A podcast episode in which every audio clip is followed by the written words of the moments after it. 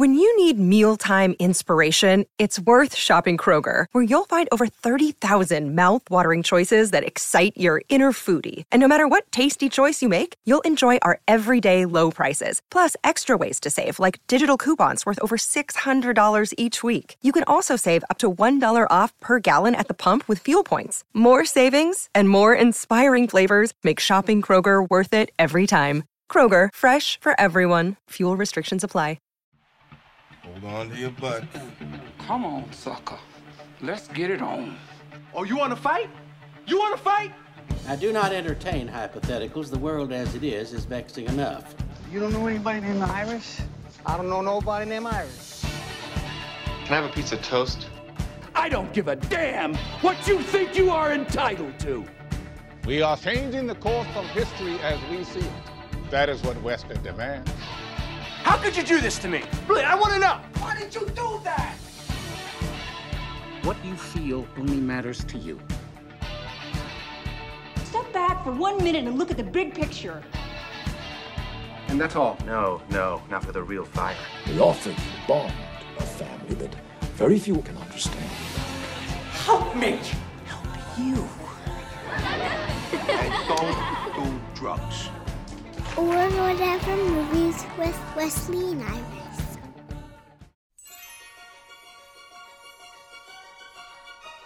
What up, and welcome to Hook. I mean, or whatever movies. I'm your co host, Iris, and I am here with my older brother, Wesley. As I may have foreshadowed, we're discussing a movie from 1991, Hook. Wesley. Bangarang. Kelly and I have been talking about these words that don't have any association uh, with anything else other than movies. Cotton henny ninny mungus? Cotton headed ninny, ninny mungus? Yeah, like that. Muggins. Muggins or mungus? Uh, Muggins, I think. Cotton head. Cotton? It's hard to say. Cotton headed ninny mung. Miggin. Miggins. Bangarang. Yeah, there's there's a lot in this movie that's hard to say. I think that's Rufio's one of his many strengths, other than being a cutie pie, is his ability to deliver hard to deliver dialogue. Like I had to listen to it multiple times to be able to get out and type to Kelly, lying, crying, spying, prying, ultra pig.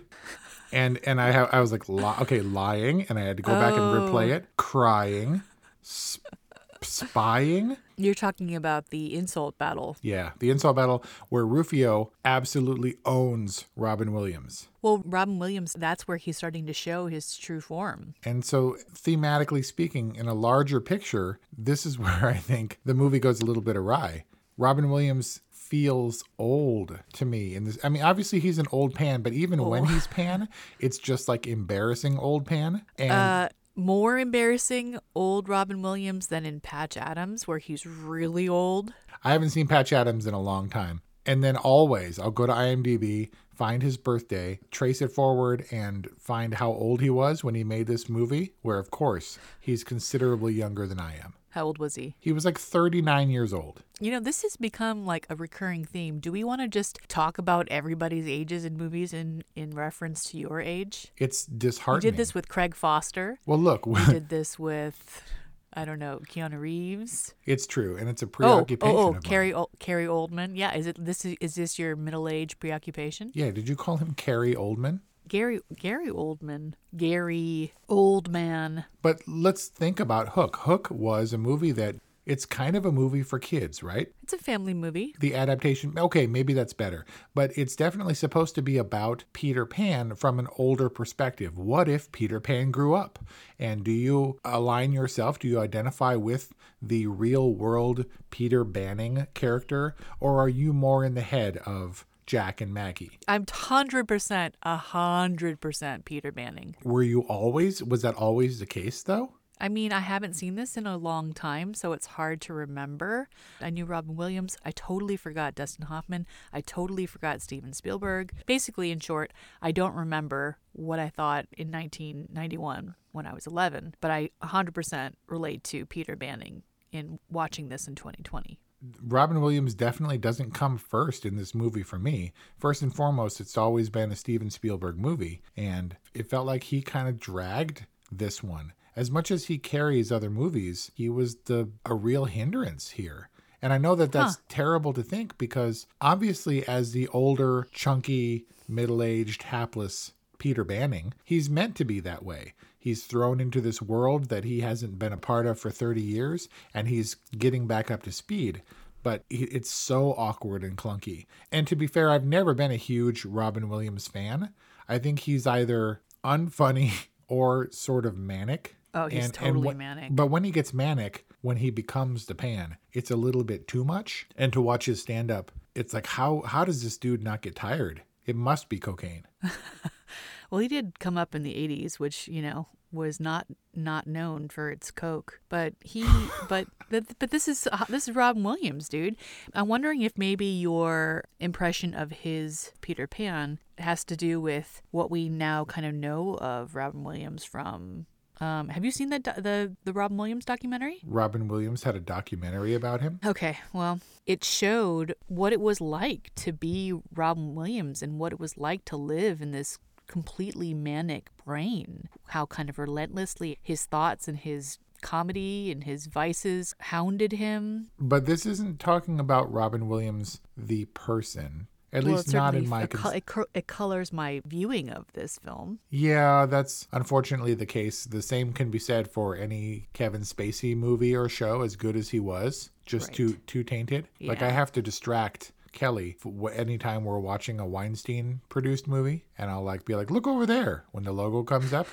Weinstein made great movies. Meryl Streep yeah. called him God for a reason. And so mm. trying to divest the output of movies that Harvey Weinstein made is like trying to divest Robin Williams, the kind of sad, tragic figure with what he was in Hook and everything that preceded that. Always kind of the manic guy, but I was never super big into Aladdin.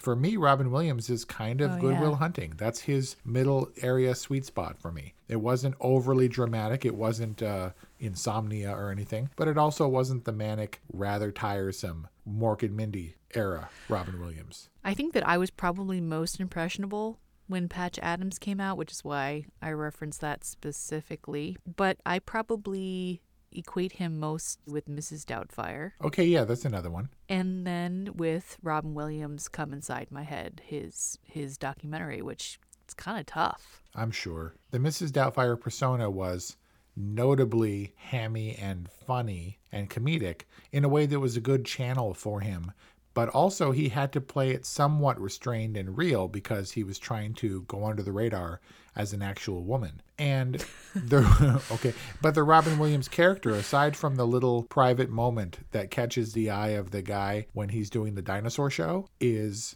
the serious Robin Williams. It's been stated that a lot of Robin Williams' best roles, his more serious roles, I call them his best roles, are the bearded roles. And Mrs. Doubtfire, which hardly anyone can say is a serious role, and Hook were definitely exceptions to that rule. Yeah, he's he's kind of strangely unmasked in Hook, and maybe it's the tights, but the tights kind of feels like very raw. Right. Well, and uh, raw uh, or wrong because I thought you were going to say wrong. This is not to say anything against anybody with different proclivities, but Robin Williams near his 40s with those awkward tights, with the eyeshadow or the mascara or something. I think he maybe even had glitter on his face and that teased little hair. Like it wasn't draggy. Wait a second. Wait, wait, wait, wait.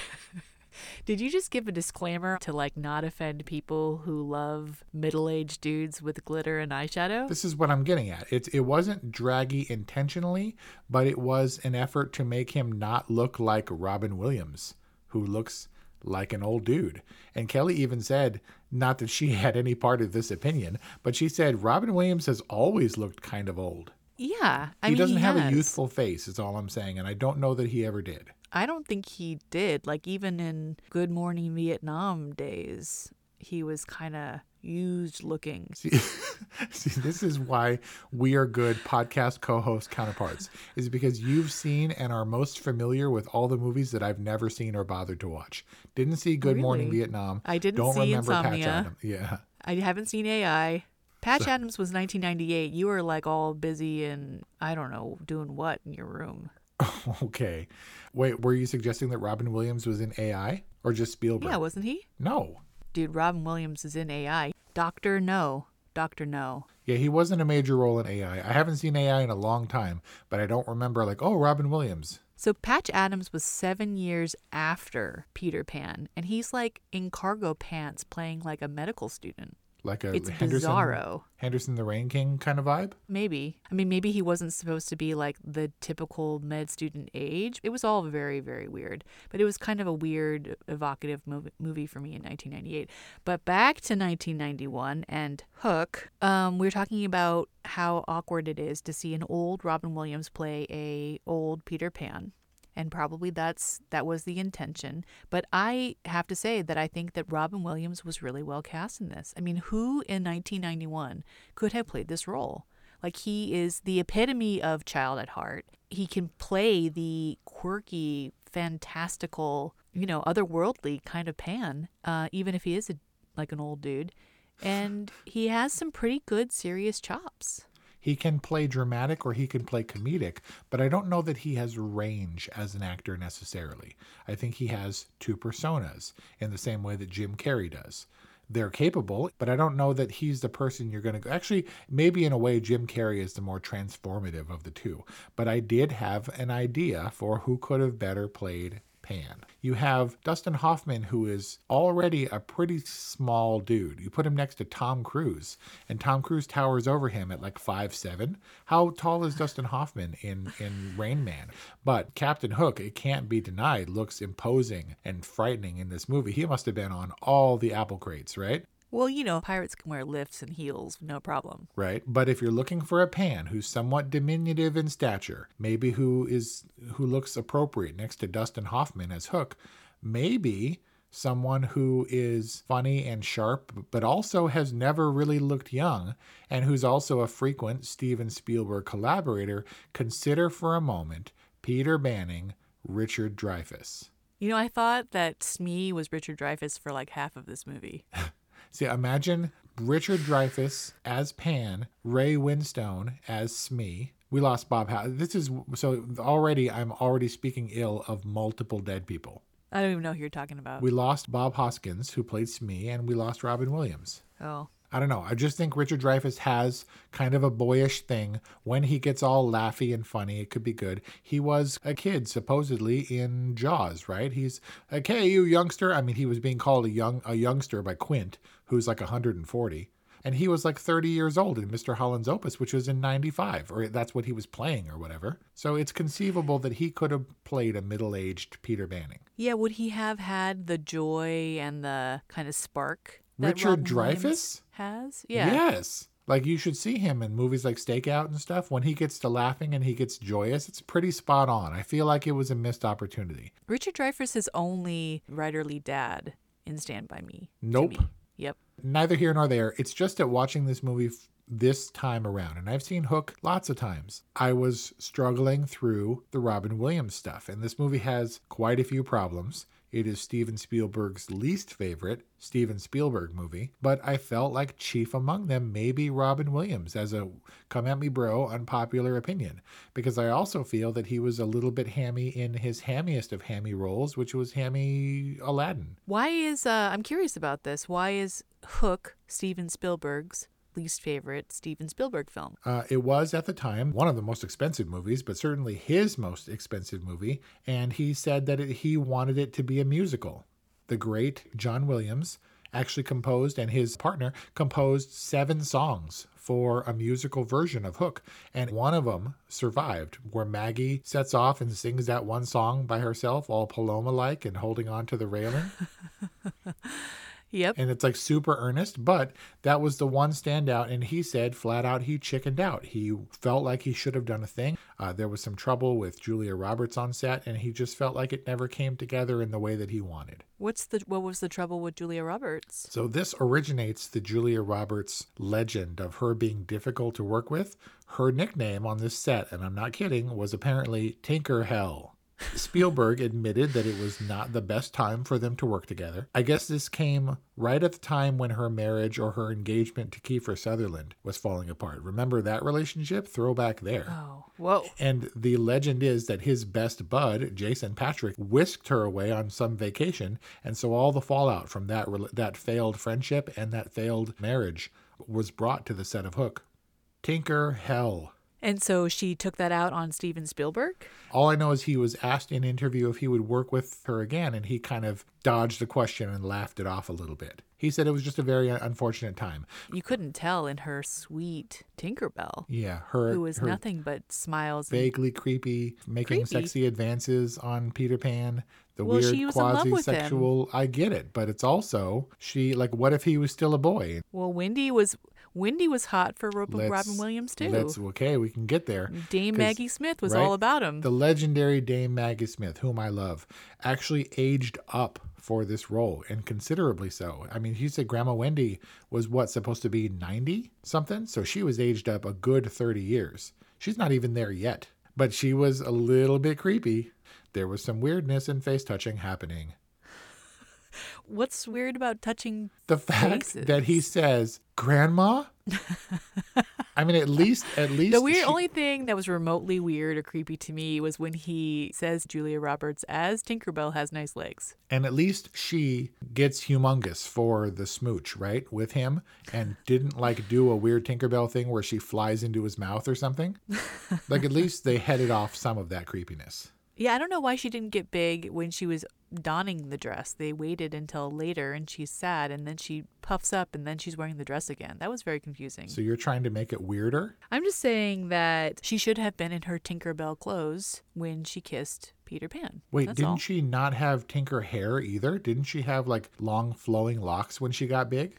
Oh, yeah. Something felt wrong about it. She had full on, like, shoulder lengthy, curly bobby hair. Like Pretty Woman hooker hair? She had curly, red, long hair. Well, yeah, Whereas Tinky, she but was she wearing, did she in- had the pixie cut. And Pretty Woman too. She took off that stupid wig she had. oh, yeah. She says red, and he says better. It's official. Tinkerbell, when she puffed up, reverted to her pretty woman hooker hair to smooch the pan. Anyway, I had heard off and on that Julie Roberts was difficult to work with, none more so than on I Love Trouble with Nick Nolte. Uh, apparently, they hate each other. But other than that, no one really says too much bad about her. So, you know, hopefully they're just isolated incidents. I think Julia Roberts is good.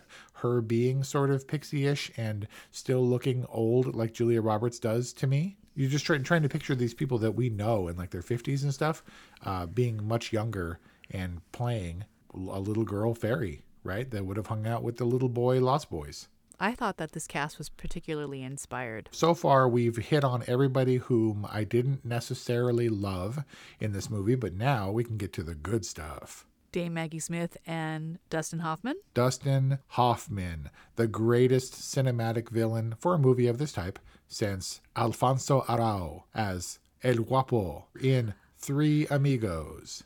A sweater! Dude, Dustin Hoffman was so perfect in this movie for what He it was was. great. He even outshined the dumb little buck teeth they gave him and still was menacing and imposing and growly, but not over hammy chewing. It was just a- against all odds. I would never have pegged Yeah. Dustin Hoffman as being perfect for this role, and he's so delicious, and I love it. It's a good point to note that he is so great despite all of the things that could make him look dumb. The teeth are dumb. The big old wig and the hat with the feathers and all that kind of stuff, really kind of distracting. They kind of strap him down, and he clearly was not doing the fencing.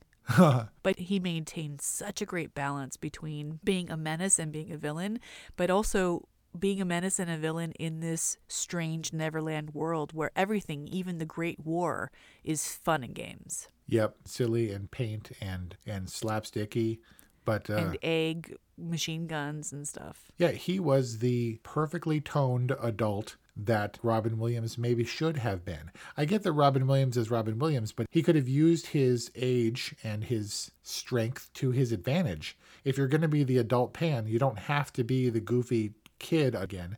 You can be of that mindset, but you can be assertive as a, an imposing, serious figure or someone to be taken more seriously.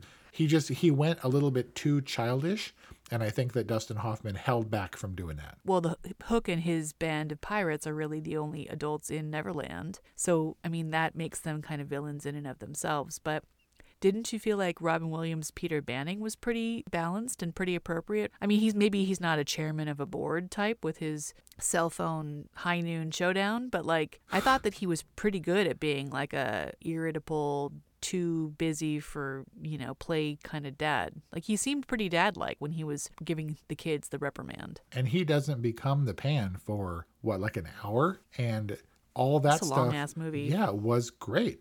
All of Robin Williams playing the the dad who's just trying to keep up, you know, I'm on the call of my life or whatever, and, and yelling at Jack. Well, everybody Yeah. shut up. Like it was very serious.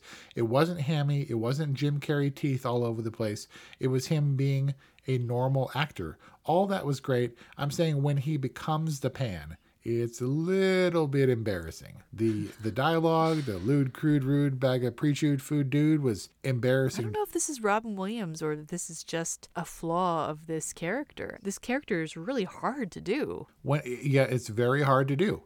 I think that Robin Williams was maybe an obvious casting choice to play a youthful feeling middle-aged pan. That doesn't take away from the fact that when he does the full pan crow, it's not really awkward. What's awkward about it? Is it like you feel almost embarrassed for Robin Williams? Yes, he so thoroughly commits, and the crowing is already awkward. But it just, he's so shiny and well meaning. But he's a victim of a lot of things that were meant to be cool and young and fun that weren't. Like this, the bit with the, the kids with the Lost Boys on skateboards and stuff. Super Oof. awkward. We're meant to love all the Lost Boys, and I don't think any of them really blew it for me, aside from the fact that maybe Steven Spielberg, I think his primary failing is that as much as he loves childhood, and he'd been trying to make Peter Pan for a long time, he doesn't really get kids all that well. I don't think anyone could say that his kid movies, all the wonderment of being a child and stuff, all the stuff that he's known for, is anywhere near as effective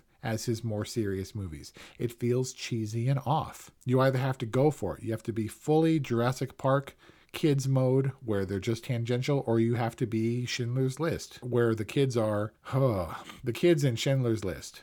I, I feel like this movie really was best suited for kids. And revisiting it, it was all about Hook for me in this in this watching. And anyone else? Well, a lot of people were there. Gwyneth Paltrow was there. Glenn Close was there. Phil Collins was there. Um, Wait, as who? Phil Collins Phil was the Collins. inspector. Oh, really? Yep. So this I forgot he's British. this in two weeks is our second Collins family movie because Lily Collins was in Mank. Lily Collins is related to Phil Collins? That's the daughter, man. Lily Collins is not Phil Collins' daughter. Yes, and she was Snow White to Julia Roberts' evil queen or whatever in Mirror Mirror. Glenn Close was a pirate with a beard, totally unrecognizable, like Tom Cruise Wait, in Young Guns. why? Just because I don't know, she was around. Put her in a beard. Tom Cruise was in Young Guns? Jimmy Buffett was in this movie too, apparently, in Hook. But uh, yeah, Tom Cruise showed up on the set of Young Guns and he was buddies with Emilio Estevez. And he was like, I'm here. You might as well dress me up. So they put him in a cavalry uniform and then they shot him. And then when Emilio Estevez likewise made a set visit to Mission Impossible, Tom Cruise was like, You here? We might as well suit you up. And then he died. Spoiler. But he died right away. But Emilio Estevez was, yeah, in, in Mission Impossible. Is Tom Cruise friends with Charlie Sheen? I don't know, but Charlie Sheen was the worst thing about Young Guns. He was terrible. Charlie Sheen and Emilio Estevez are in Young Guns? Oh my god.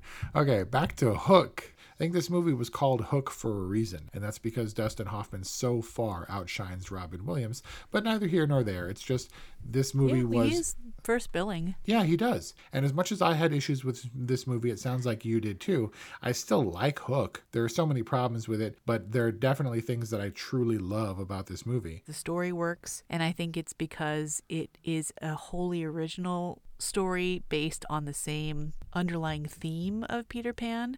So it feels connected. It feels relevant to the Panaverse. I think Dustin Hoffman, like James Caan in Elf, is kind of an inspired choice for the obvious villain in, in Hook. I thought that Julia Roberts was delightful and not creepy. I thought that Robin Williams was well cast, even if it might have been an obvious casting choice. And this movie could have gone really badly. Like, if there was something that was cringeworthy for me about it, it, it might have been the sets. It might have been the production design, which is magical and, and whimsical, and you can see that they put a ton of effort into it. But there's no way to make a seafaring village look expansive and not hokey when it's on a soundstage. I mean, it's not that they weren't well done. Maybe it's because it was all practical and stuff, but it just felt kind of limited. Okay, no? that's fine because I thought you were going to talk about the Lost Boys, and I will defend these kids till my dying day. What? I mean, they were kids, so you come up with inherent limitations, but they were what? great. Dude, they were a little bit awkward, as kids tend to be, but all in all, even the littlest kid come on, give him a chance or whatever. That kid was hilarious. You don't even like kids. I don't, and, and more specifically, I really don't like kids typically in Steven Spielberg movies, but I liked these Lost Boy kids. I thought they were particularly well cast. They were fine on their own, charming. Maggie went to some kind of toddler acting school because she was very pronounced like this. You need a mommy very badly. She's supposed to be cute and outspoken. Look, I got nothing against her.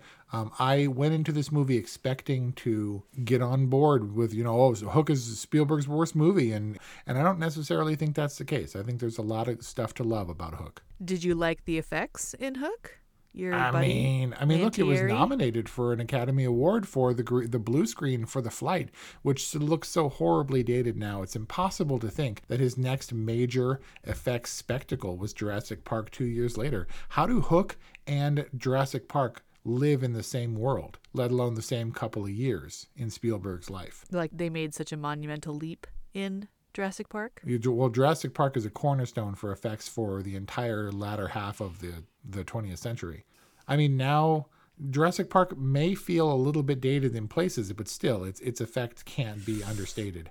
Whereas Hook, I don't really remember this as as as a, an effects movie that holds up. Yeah. The effects and the production design, I'd say, aren't really intended to be taken literally, and there's something kind of classic and timeless about them. Yeah, so like that, old pirate movies, which are also on sets. Yeah. I mean, and it's such a fantastical world. It's like, it's not like we have some kind of reference to be like, oh, that's not the Neverland I remember. I mean, there's a whole lot of magic, or there wants to be magic. If it had been shown on screen, Hook would have shown up in the bedroom, ripped the covers off, taken him in a sack, and jumped out the window. But instead, there were like ghostly duvets lifting off of them, and and lightning, and all this like smoke and stuff when they disappeared from their rooms. And like when the clash happens between Peter and Hook, sparks flying the first time their swords strike, and then never again.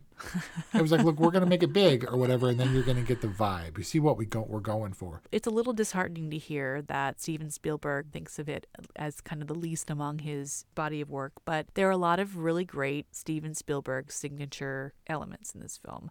His use of shadow play is so much fun. It's very story motivated because Peter Pan has a fun relationship with his shadow, losing it, fighting it, and whatnot. And there's this wonderful detail of the window hook and this close up of it, you know, very slowly squeaking open and the suspense that he creates and the heart that he brings to his shot composition. Like, this is a very signature Steven Spielberg film.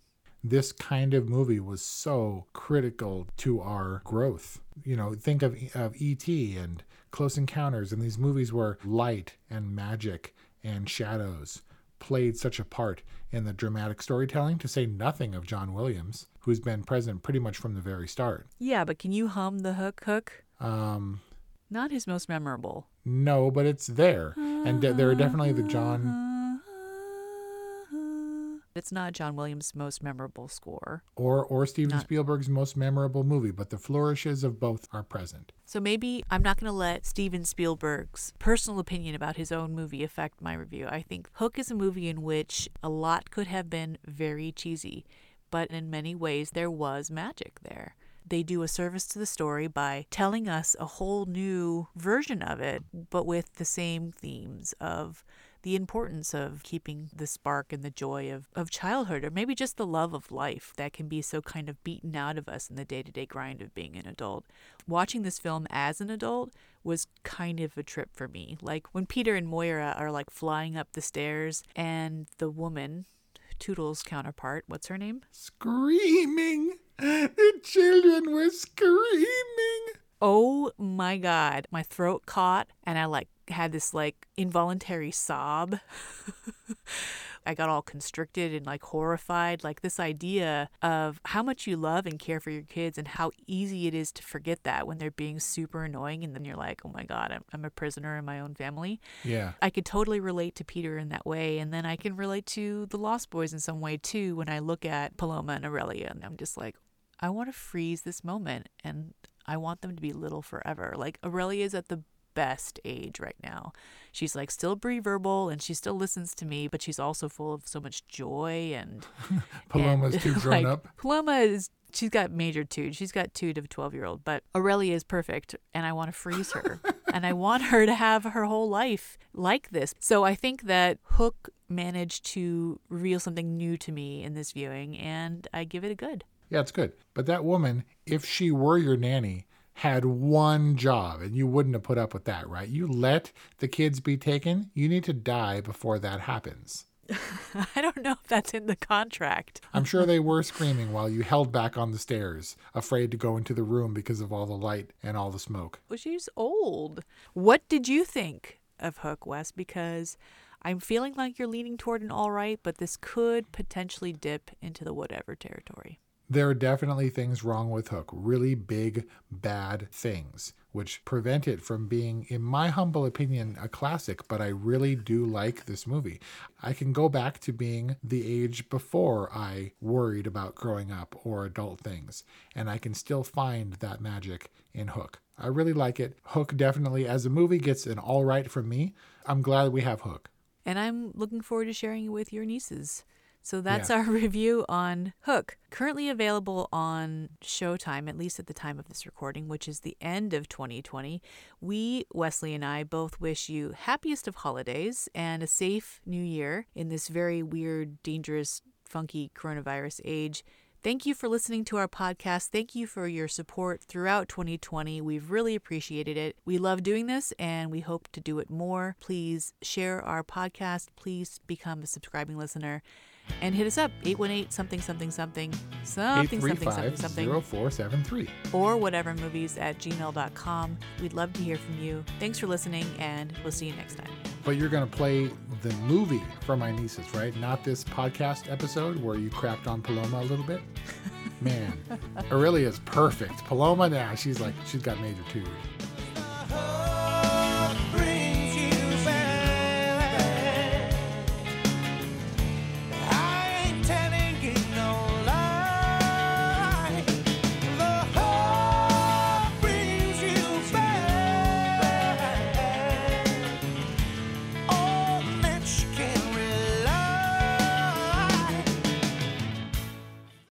Welcome to Transforming 45, the podcast that celebrates the incredible power of passionate voices.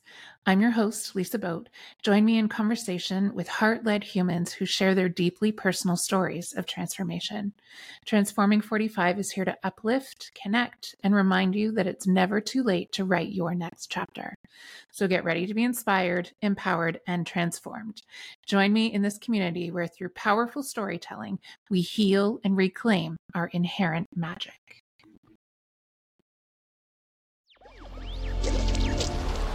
Electricast. Miles, are you ready to record our promo for season two of the Wanna Bet podcast? David, have you ever seen a grown man naked? Miles, we're not here to quote lines from Airplane. We're here to tell people that season two starts August 18th.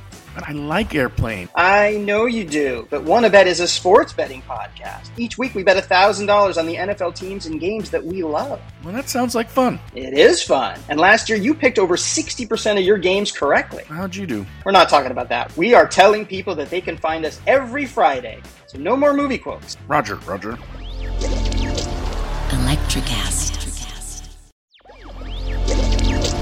Electricast.